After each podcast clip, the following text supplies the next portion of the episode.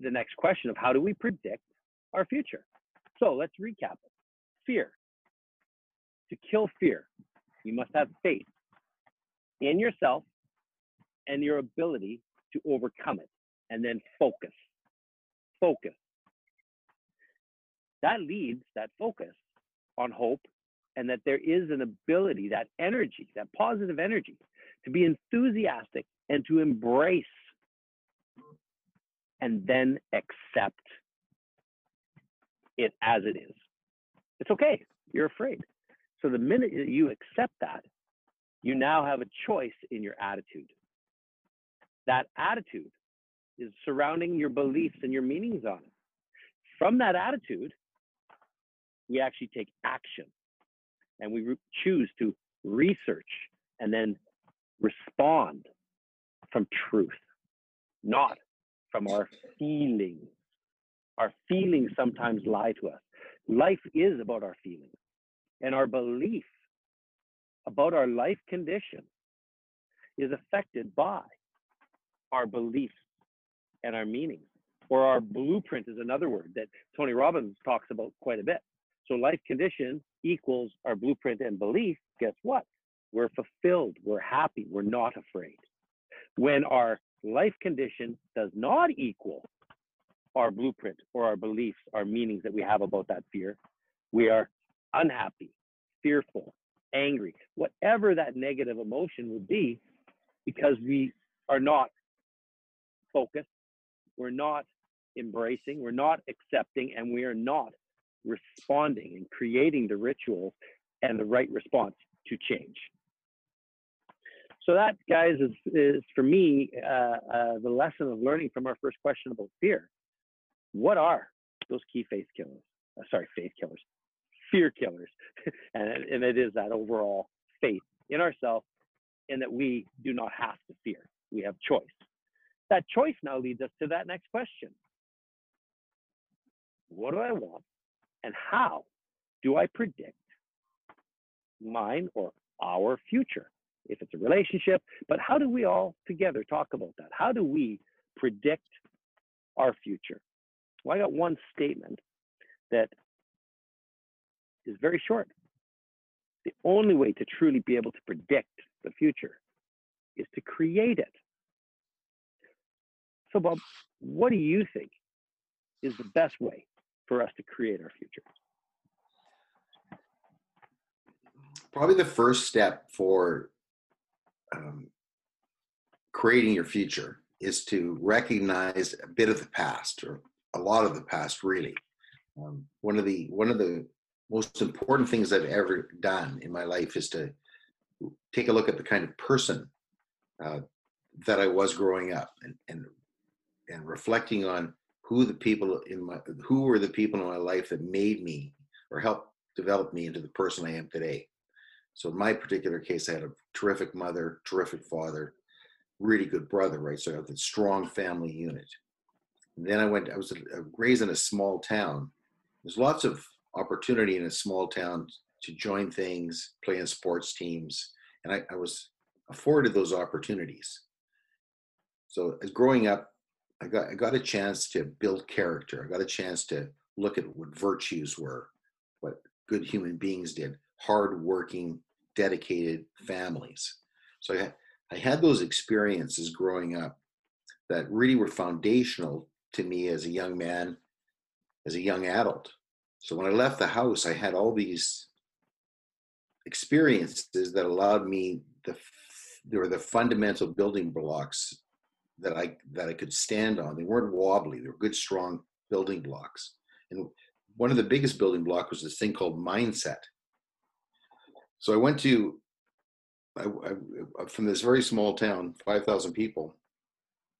I knew that I could stay in the town and have quite a good career, working for the mills or the mines, raise a family there. But my mindset was more of a growth mindset. I wanted to explore the world. So I had this, I, I had a paradigm that I could learn. I had a paradigm that I could be successful. I had the drive and ambition to to do the exploration and, and have the adventures. And, and I guess I, I guess I, I, didn't have a very big need for security at that time. for certainty, right? I wanted more of uncertainty and more of a chance to to build hmm. significance for myself and maybe for others as we went through. But it was it's the difference between a growth mindset, in my estimation, and a fixed mindset.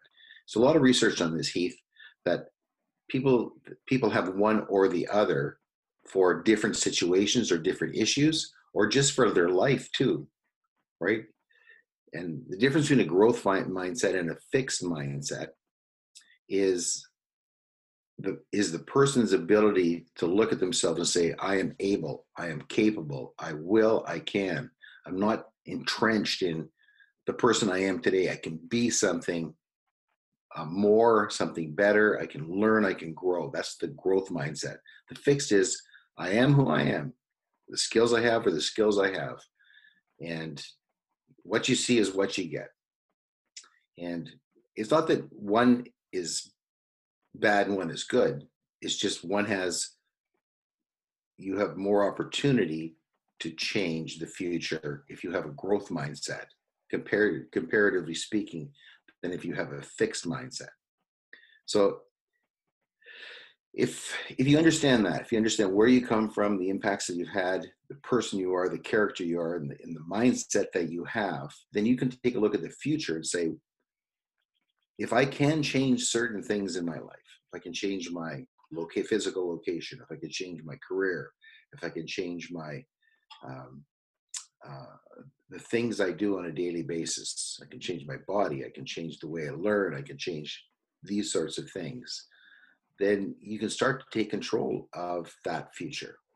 I think I mentioned before that that is human beings are the only living things on planet Earth that they have the ability to stop what they're doing and go in a totally different direction. We're not regimented by by uh, by nature just to do the same things over and over and over again. We can change whatever we want whenever we want it. So those, I think those are the foundations for building a good future for yourself, creating the future you want.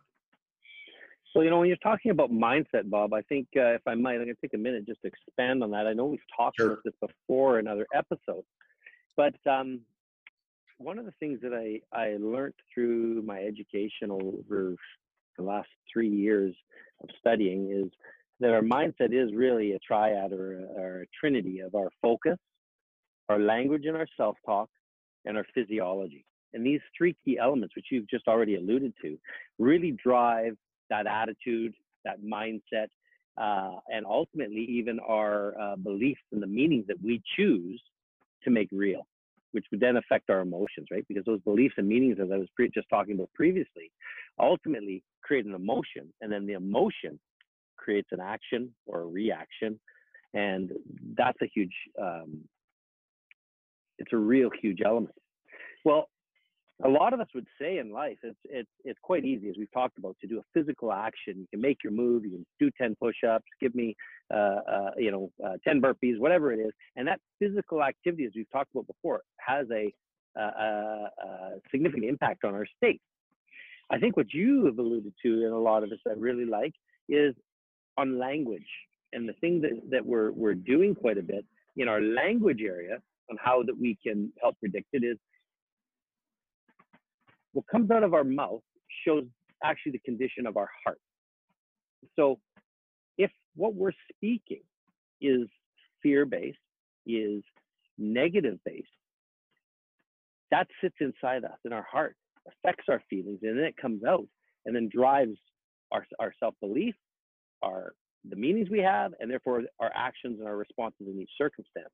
So something that I have learned that's become very effective for me is I we've all heard of incantations or chants or things like that. Every team, yeah, there isn't a military force on on earth that doesn't use them for you know we are champions, we are warriors, and and they're doing their hikes and their their physical activities to help them to uh, lift each other's spirits up to to do things. So what I learned and have found highly effective in my life, and I'll share one that I have, because it involves physicalness and your physiology when you do it properly. It brings up emotions. It it speaks the virtues and the focus of your life into your language.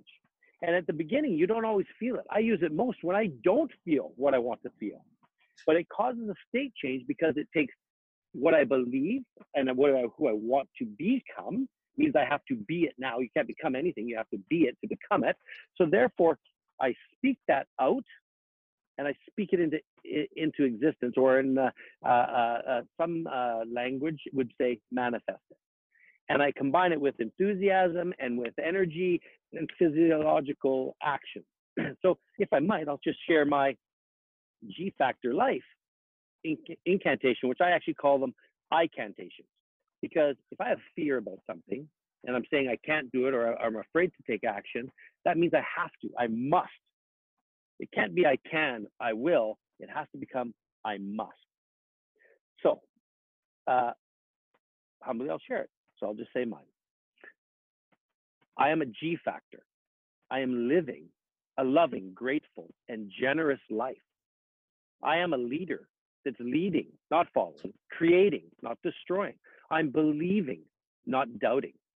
I am a factor for good and for God. I am a leader that's defying the odds. I'm being my best. I'm creating and setting new standards. And I am stepping up to grow, to give, and to get my ideal form of life, full of God's love and abundance. I am a G factor. Now, I say that, and as I repeat it, and as I go over and over, it creates so much energy in me. I start, I just, the energy just amps up and amps up and amps up because all of the virtues I want to live my life by, all of the things I want to achieve, all the fear killers are in there.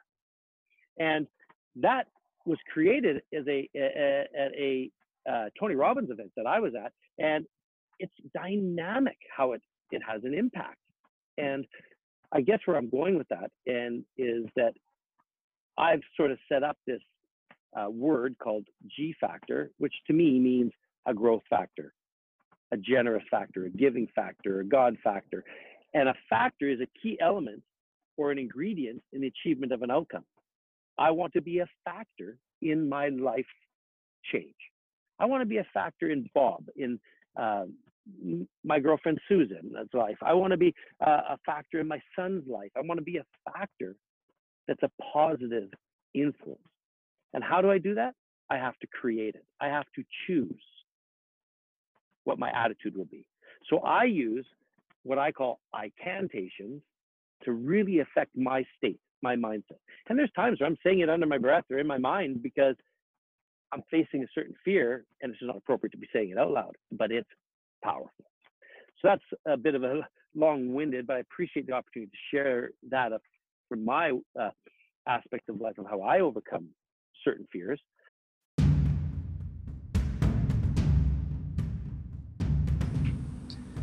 Thank you for listening today.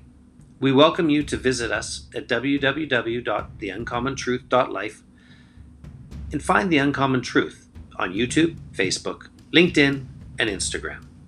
Until next time, God bless.